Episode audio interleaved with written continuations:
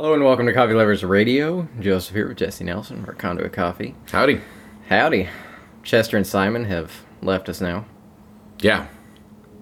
Definitely left a stain on all of our reputations, I'm afraid.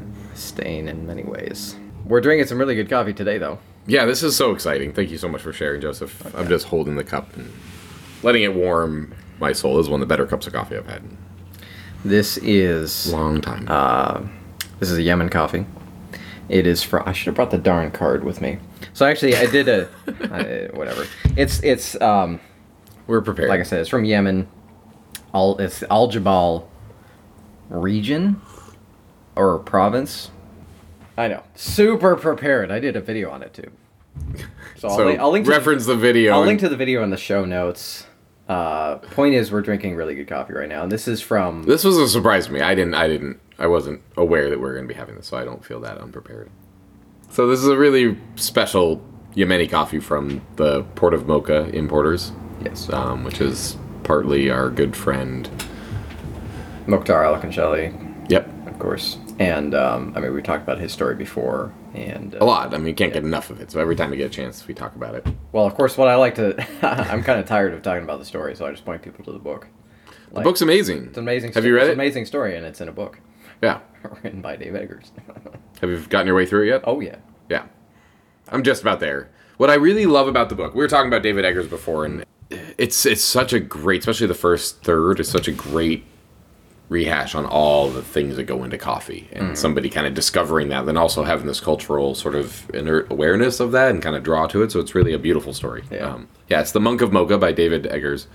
Yeah. I do like the, uh, uh, and and I identify a lot with with much of his experience. Like, he, and you'll you'll read in the book how he he wasn't at all into coffee until he had a certain experience, Right. And then he just got sucked deep down Oh the yeah, rabbit hole. It's like you trip and fall down that rabbit hole, and you're Yeah, stuck. and then you're screwed. Yeah, Um, and then suddenly you have a podcast. Yep. And then you have Drinking characters like Chester and Simon. Yeah, drinking out of antique Pyrex. This coffee, I, there's not enough to say about amazing coffee like this. I mean, there's there's a, lo- a lot of growing regions can have gr- really ridiculous coffees. There's something so special about Yemen because it's rare, so we rarely get this combination of flavors. But I find Then this is the best of the best. I find it really hard to describe exactly why this is different, but I it can, feels like there's vanilla syrup in there. It feels like there's a coating of sweetness, like, but it's this well primal raw sugar just in your face, like very very natural, very wild sugar. aside from the the varieties being um, mostly unique. Although I think the, the varieties of, of these coffees, of this coffee, and of um, so just backtracking really quickly for for reference, uh, Port of Mokha, they're an importer. They do a subscription service now, so you can order the coffee directly from them, roasted on a monthly basis. Uh, it's a really good deal. We'll get into that in a moment. Um, and the this this one that we're having right now is from February. So even it's like you're recording this end of March right now. It's been a while since this was roasted. Yeah. It's still Month, absolutely five weeks. Absolutely fantastic. I mean, no, it's like two months since this was roasted. Still wonderful. Well, we're It- no, but it. Harping, we're always harping on how Right. like, you, you have to drink the coffee two to It's a really, really light outside. roast, so I would I would say that that would last perhaps a little bit longer. You know, for it to dial in, at least it takes longer to settle down to brew I, it. I mean, Um, I, I had this. this coffee is ridiculous. Like when it when it doesn't matter about the age of the coffee, you know the Yeah. green the green raw agriculture product is right. really high quality. Um, But as, aside from the the variety, oh, that's what I was gonna say. The variety is Udaini, which is they call it ancient typica. So what I'm assuming, and I haven't like verified this exactly through them or through through other fact checking, is that this is directly related to the coffee that was taken out of Yemen, which became the typica that Right. uh, essentially did its little tour through Europe for a while, a little secretive tour through Europe. Yeah. Yeah. Well, So- yeah, exactly, and it was one of the early ones for the island coffees from the Spanish colonies, I believe. But aside from having unique varieties, like like Ethiopia has wild, unique varieties, this this coffee, these coffees are grown at uh, ridiculously high altitudes Yeah. and really stressful. Pretty darn close to eight thousand feet. Um, What's beautiful at Yemen, I encourage all of our listeners to just look up pictures of Yemen coffee on uh, on Google because um, most most coffee regions they center their coffee processing. Everything goes downhill from they they pick on the hillsides and go downhill. But for a lot of reasons, In Yemen, their villages are on top of the hills, and so when you see the beautiful pictures of these high altitude deserts, you can see these squares of red cherries on top. Yeah. Um, it's a, it's a considering they have so many. It's such it's the ancient you know the second oldest coffee growing region, but the first commercial coffee growing region in the world. Well, I think Um, it the the it, from they- all the research that I've done, it's the first region to cultivate coffee. Right. It's not the first place it was consumed or anything, but No. I mean, but it was right across the the Straits of Aden in Right. Ethiopia where it was first cultivated and first, you know, and so, but yeah, it was the Arab Yemeni trader, traders that discovered it and introduced it, and then they're inherently so. Um, there's a lot of varieties, over ten thousand varieties they've found in Ethiopia um, that are naturally hybridized, but Yemen has five to seven thousand that they've discovered that are naturally hybridized coffee. So. Um, yet we don't get it. I mean, there's so many political reasons why we don't get their coffee, um, Yeah. and it's remarkable. It's certainly, uh, I mean, one of the things it has brought to to a lot of discussion, aside from the deliciousness of this coffee, and and the politics, which I am not well versed on, It's just strawberries It's, and vanilla, um, like white chocolate. i- is the is the kind of cost of coffee. And Yeah, how much do I owe you for this cup? Uh, well, so the that's the nice thing about so Port of Mokha's monthly um, subscription. Uh, you can get a bag. It's five ounces for twenty eight dollars a month right Okay. now. I, I mean, uh, which is it's kind of astonishing to me considering everything that goes into it. That's a really good price to me. Right, so you get- experience. About a third of a pound. You know, so it's quite expensive. I guess that's true. It is. But grand scheme of it's also it's a smaller amount, so you don't necessarily have to pay the per dollar out. You know, so you can experience this one cup of coffee. This is not a daily drinker No. at that price, especially. But I mean, it's it's a rich coffee. You'd have to baby this brew every single time, um, which is okay. Uh, it's only twenty eight dollars. Yeah. I feel like I need this experience Yeah. all the time. Or we could just get together and do more podcasts, and you can keep bringing. it. That's, I heard you had another bag. Yeah, it's right here. I said we could brew it. And Yeah, you were for- like, I don't need that much coffee. Next week's episode. Oh. So- Twenty-eight dollars. So, uh, I mean, you're getting. What should coffee cost? What what is it? What does it cost? What you? should this coffee cost? What should But- this experience? What what? just in general i mean so th- this is in in like the sphere of media the the the this coffee has popped up not this coffee in particular but Port of Mokha's coffee has popped up yeah. as you can go to Blue Bottle and get a cup for sixteen dollars, and that's kind of been this big news story, Right. Sort of thing that's that's flown around, and it's it's highlighted the uh, co- maybe coffee should cost more, because if it costs less than a certain amount, um, at some point, someone along the way is getting screwed. Right, and well, I think that there's a lot of weight to what you're saying. Um, I think it's they're absolutely right that we need to start this conversation, and they're certainly not the first. But the quality coffee, quality food in general, um, should cost more than lesser quality food, right? And we see that with ag- agriculture all the time. That you have the cheaper agricultural products like corn and and soybeans and stuff like that. They're just kind of mass produced, and then you have really lovely heirloom or heirloom grains and things that are cared for more, right? And those cost more. Same with restaurants. You have cheaper food, you have more expensive food. They require more skill and more experience to get into. So, coffee is one of those weird things that forever it's just seemed like no, you can only charge this because it's there's a lot of economic dynamics. You're talking in particular like um, from a, from a cafe perspective, like going to a going to a cafe and getting like a latte, for example. Right, yeah, or, or bags at the grocery stores, things like that, yeah. like consumer coffee. At that consumer level of coffee. I, I I mean, I'm sure that has to do with just how uh, ingrained coffee is Right. into the social fabric. So I- everyone drinks it. There isn't like a should the like a price that coffee should cost because all the regional differences and labor and, and growing and water availability and all that kind of stuff make differences. Uh, So in Yemen's particular case, obviously the effort to yeah, take this out is much higher than well, right, and so that's what I was gonna say is that the like the commodity level coffee that's not paying farmers very much at all, you know, ten to twenty cents a pound um, in Guatemala is not fair to the producers there when they could be producing coffee that's worth four to five dollars a pound. And that's his green pound price, um, and that's about where specialty coffee is, kind of around four um, for reasonable specialty coffee, and then you can go up from there. And so there's a lot of dynamics that like just that we deserve the farmers deserve to get paid a lot more for their coffee, and so that that's a, that's one area that coffee should cost more, and that's a price that a lot of most most coffee companies aren't they, they can't pass they can't pay those prices without passing that price on to Mm-hmm. consumers but we're beholden to them and there's also regional differences you know hawaiian coffee is american labor versus guatemalan coffee or honduran coffee it's not american labor. So that changes a lot of things um, but i think and you're touching on this the thing with yemen is that there's a lot more competition for that land and for the the human resources to grow this coffee. There's a lot of competition to grow the the khat the, Right. drug that's worth you know twenty to twenty five dollars per pound, Yeah. um, and it, it takes a it it can grow about I don't know it's it's a they get a lot more money growing this this simulant on their property than they do growing coffee, and coffee takes a lot more effort to grow, so it takes more skill and more and so.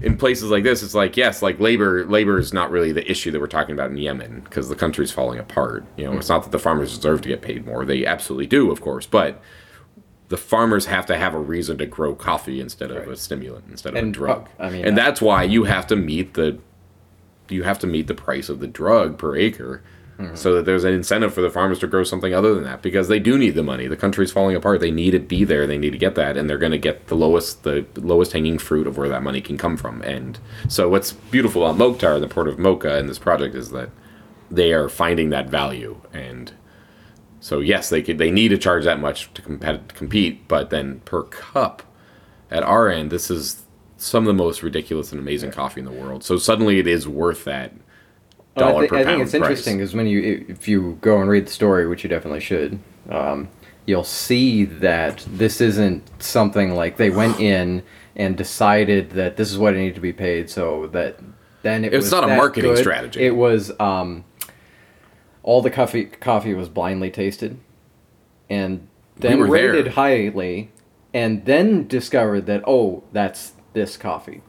And we were there for that first tour that he came, like If for the first around. SCA, yeah, Yeah. They, they they had done they had done cuppings prior to that. right, but they're on that tour. That was like the first time they had brought it in, and like they're on the North American tour showcasing their coffees, and we were there for that SCA version Right. of it with that presentation, and that was the most amazing cupping I've ever been to. Oh yeah.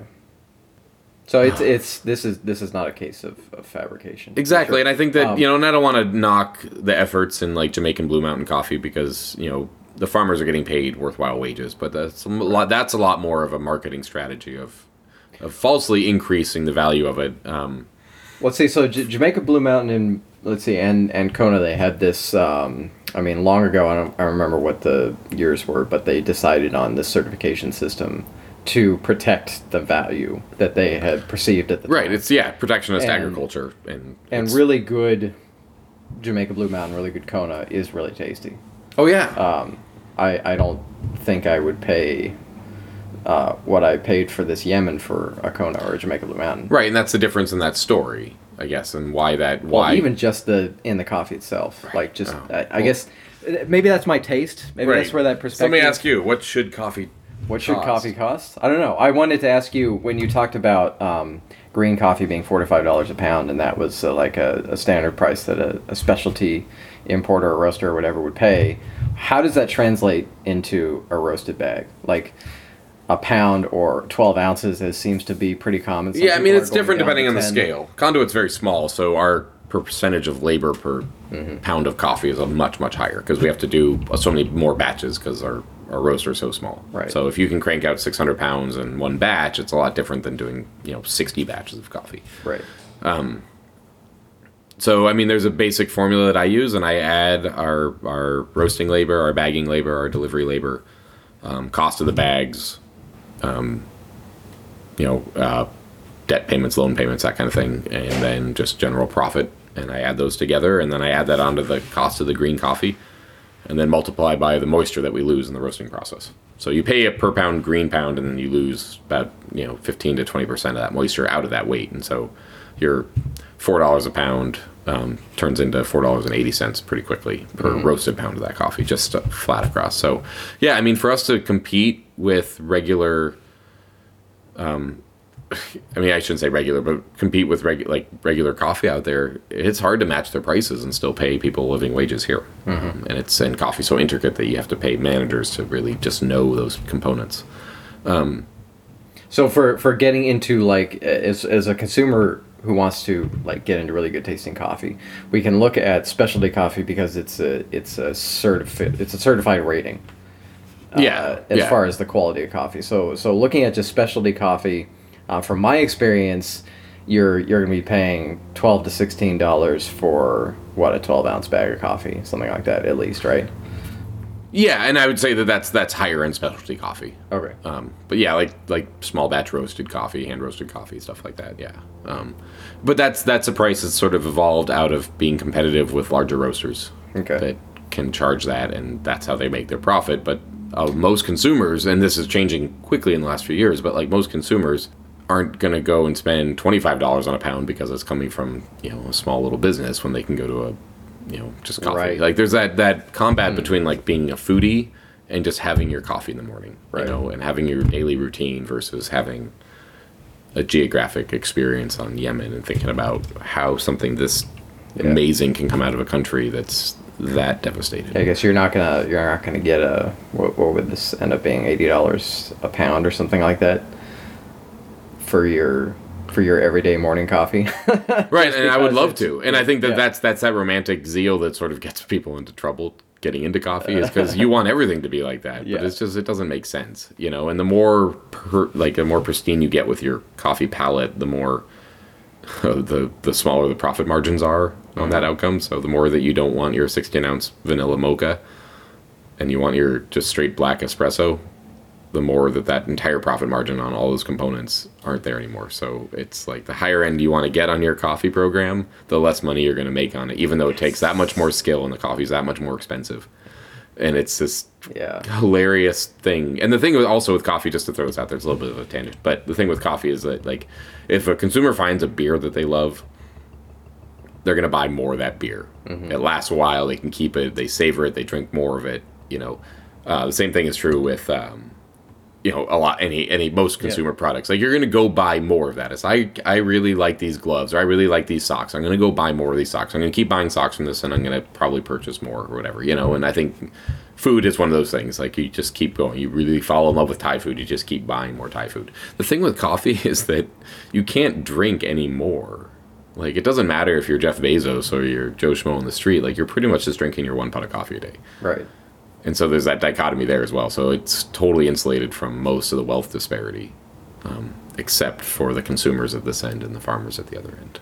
Um, So it's a really great way to vote with your wallet when you can. Yeah. So, you know, if you have the means or if you have the interest, step aside from the regular routine and go spend, you know, $28 on five ounces of coffee occasionally and really support something that's ridiculous. And so it's like this odd thing with consumer coffee that very little goes like what am I trying to say? The the very like it's it's really important. You, but you, there's a lot of space to vote with your wallet where Right. that can help all of us along the line. But it's really difficult for us to actually get in there and and make those choices for you ahead of time. Well, I, I think there's also, uh, I'm just stepping back a little, just uh, popped in my head as you were talking about the beer thing. I think with coffee, there's this tendency to save the expensive stuff for um, more special occasions. And like if, if you're a sort of daily coffee drinker where you where you always have a particular coffee in the morning, you're I think you're more likely to um, go for quote unquote value in that in that slot of your Right. coffee. For compared to like beer, if you find a really specialty beer, you're not gonna keep getting cases of Bud Light, Right. And then get the occasional, you know, four pack of the Yeah. really expensive or Like if whatever. you fall in love with IPAs, you're gonna stop drinking Bud yeah, Light. exactly. Basically.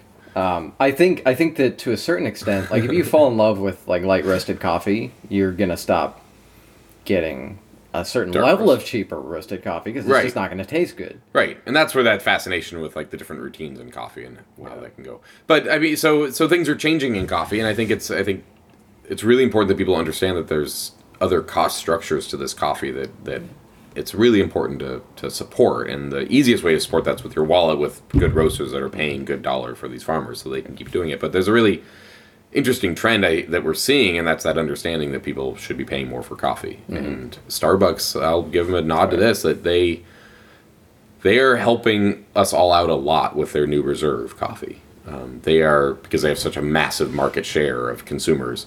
that by them introducing blonde roast and higher end coffee, even if it's not the highest end coffee or it's not quite what we're doing, but they are training their own customers because they're their market share. They're training their customers to start paying more for different and better coffees, things that are outside their the beaten path. You know, So you can go to Starbucks and get just their regular espresso, but you can also go and get a much higher end Yeah. coffee. And same thing. I mean, we're seeing that, and so you know, Nestle buying Blue Bottle, but then continue to support this this uh, Port of Mokha through the through those networks and selling it out of the Bay Area, like that's that's adding a lot, and so that's where like the bigger companies are helping helping finance, but also helping educate consumers that there's a def- there's different tiers of what you can spend on coffee, just like wine. I mean, you can go and just have your daily drinker of the coffee that your wine that makes you special or makes you makes you special. Wow. Well, it's, it's, But but or you know, and then you have stuff that's a treat, but it's um it's interesting seeing the the um, you're, you're talking about these big companies coming in and helping this stuff happen, uh, but but I think it's it's more like obviously Starbucks is observing the the trend and the direction that people uh, are headed, and I think it's it's absolutely a growing um, market. A, a growing change that people have started to think about coffee in a different way, Right. less as something that you use and more as something that you enjoy, which is a massive like mental shift to make. Once you go from this is this is a thing that I use in the morning to oh I can actually enjoy the craft of this and really get into the taste. Right. That's that's a monumental shift in perspective. right. Um, and and these big companies have seen that that's that's starting to happen at an increasing pace, and uh, obviously they need to be a part of it, and so thus Reserve, Right. thus Nestle buying into Blue Bottle, that sort of thing. But conversely, But- it's really expensive to support these Yeah. smaller farmers, right? It, I mean, it takes so much more effort per pound to get a two bag Right. micro Well, and- lot and out of Starbucks can't do that. Right, but they can help with that. But that so it's getting really expensive. So the fact that like companies can continue to do that, like Mm-hmm. Blue Bottle can, can continue their relationships with producers and the mechanisms they've created, but they don't have the cash flow restrictions. They don't have like the big money restrictions that doesn't let them support more good farmers. You know, Right. so I mean it's a give and take. I mean it's a shame when you see smaller businesses become bigger businesses, but Yeah. I think it'd be really interesting if you if you start to see like a really big business. I I don't know if there's ever anything that could happen, but like Nestle buy into a company like Atlas, and where Atlas. I'm not saying I'm not suggesting that this happen. I'm just saying Atlas is a really wonderful company that goes to. Um, stop giving me looks. I'm just gonna let you finish That- your statement. Okay. That that that Atlas does a lot of really wonderful direct work with farmers Mm-hmm. and bringing in uh, like not just bringing in really good coffee, but helping farmers develop and that sort of thing. Well, okay, what if Atlas had the financial clout of Yeah, you don't know, do you? You don't know. What is this actually happening? Yeah. Is this like official? Uh, yeah, it's absolutely been put out there. Oh, um, that should I cut this out? No, they've taken a they've taken a share. It's not from Nestle at all. It's not that big, but it's Okay. from um, the the uh, parent company of Inter American Coffee has Okay. invested in the programs of Atlas. Oh, well, that's fantastic. Right, and it's like it's like oh that's that's a you know it's getting bigger and that's a big company coming in and kind of you know but on the other hand from the business perspective it's an absolute success and they can carry on with all the things that they're passionate about and keep those programs up and then have all this other access to everything that they don't have the money for the resources for so yeah um, Well, and and it's I'm because I'm looking at I'm looking at Starbucks and seeing what they're doing. Huge company. They do a lot of wonderful things at the farm, but they can't really go to a farmer that produces five bags a year and sell Right. that in there. But they could. And I'm not saying that Starbucks would do this, or maybe they can't do this, but they could have the ability to supply that to a smaller. And they're starting to do that. That's happening in uh, Sumatra and places like that, where there's a lot of corruption, just a lot of like cultural. Not I shouldn't say it's all corruption, but there's just a lot of disconnect between the coffee that's produced and the money the farmer's getting and what it's charging, and then quality issues and, and then corruption on top of that, and just um, yeah. So Starbucks is is completely revolutionizing how those systems wonderful. work in that country to help everybody else. It certainly helps them because it, it's but it it's seems- also they're verifying. So even some of the Sumatran coffees that we see come through have Starbucks names on the burlap Yeah. because they've verified the, the traceability of this coffee through their own great. networks, and that's a that's a brand new thing. So I mean, that's where, and I, I, I you know, it. And we were talking about this before we started recording, but it's like so little of what makes Starbucks successful is the coffee itself. What makes them successful is the consistency of their coffee and that routine of making people happy. Um, and so Well, and they've, I mean, their their original whole brand was built around a certain image and community, yeah, and the coffee was just a vehicle for that connection, and they're kind of continuing it, but stepping it into this higher quality. Yeah, so I mean, they're kind of alone in their little niche area. There's not a lot of competition, except maybe like Dunkin' Donuts, you know. But there's not, and you know, Tim Hortons and stuff like that. Like it's it. Those are sort of the competitive areas, but they're pretty limited. Yeah. Um, I'm sure there's a lot more competition at certain levels of those corporate things Mm-hmm. that I'm unaware of. But I mean, they're kind of alone. So I think that they're they're, they're coming back in and they're seeing every, all the work that roasters like us are doing, and they want to do that because their customers are being more educated as well. Um, but they just have that market clout; they can do that. So. Um, yeah, I applaud them kind of helping us, helping consumers discover that there's different prices for coffee, just mm-hmm. like wine, just like steaks, just like every other kind of food that we consume, pants, anything else. Coffee's just one of those things that's been insulated forever from that, you know, that's been put in that industrial agriculture realm, and it's not. And Yeah. when, the more we appreciate that it's not in that realm, the more we get coffees like this Yemen. This tasted like vanilla and orange creamsicle on that last sip. Like this was. thank you so much, Joseph, for sharing this coffee. That pleasure. made my day. And I've had a lot of coffee, if you can't tell. Yeah, and we're about to have some more. Yeah, I mean for next week, but yeah, Yeah, next week. yeah. Stay tuned. I'm pouring it right now. Yeah, why not? Um, yeah, I feel like I feel like we could talk forever on, on, on this subject. It's particularly fascinating to me, just seeing seeing the changes. Um, and and what's intriguing to me right now, just based off the conversation that we've been having, is is this. uh, You've got a small roaster like yourself, and you can do you can do absolutely wonderful things with the taste of coffees that a much larger roaster really can't do, just because they're roasting so much. Yeah, and we have the variety, the flexibility in our But variety. you also have the challenge where you can't go and invest in a farm and and help it grow and develop. Right. And it's like this weird chicken and egg thing of of okay, how do you how do you make that happen, get the value to the farms that you need, but then also still make sure that you're representing the quality of the coffee and all this. It's endless. Um, interesting thing. I would I, I would like to see what other people think. If we can open up to, to maybe Sure, some contact yeah. from our, our listeners, just what what's worth it to you? Is it the flavor? Is it the experience? Is it the the story? Mm-hmm. You know, there's certain coffees that have wonderful stories. They might not be the best tasting coffees, but it's a really great charity to support by giving them fair wages for their coffee as they learn. You know, um, I guess a good question is is when do you spend more on your coffee? right? Is it the cute is a- barista? is it the story from Yemen? Like, what is a what is a good price to you? What is an expensive price? Like that kind of thing. yeah, what should coffee cost? Yeah. Just uh, check the show notes or email me, joseph at coffeeloversmag.com. Mm-hmm. We'll, uh, we'll have a conversation. If we get enough get enough responses, maybe we'll maybe we'll do a little Q&A sort of episode. We can go over them. Yeah. That sort of thing. You have been listening to Coffee Lovers Radio. Please subscribe, rate, and review on iTunes. Support the producers. Check out Coffee Lovers Magazine at coffeeloversmag.com and download our app. Also, get yourself some fantastic coffee from Conduit Coffee at conduitcoffee.com.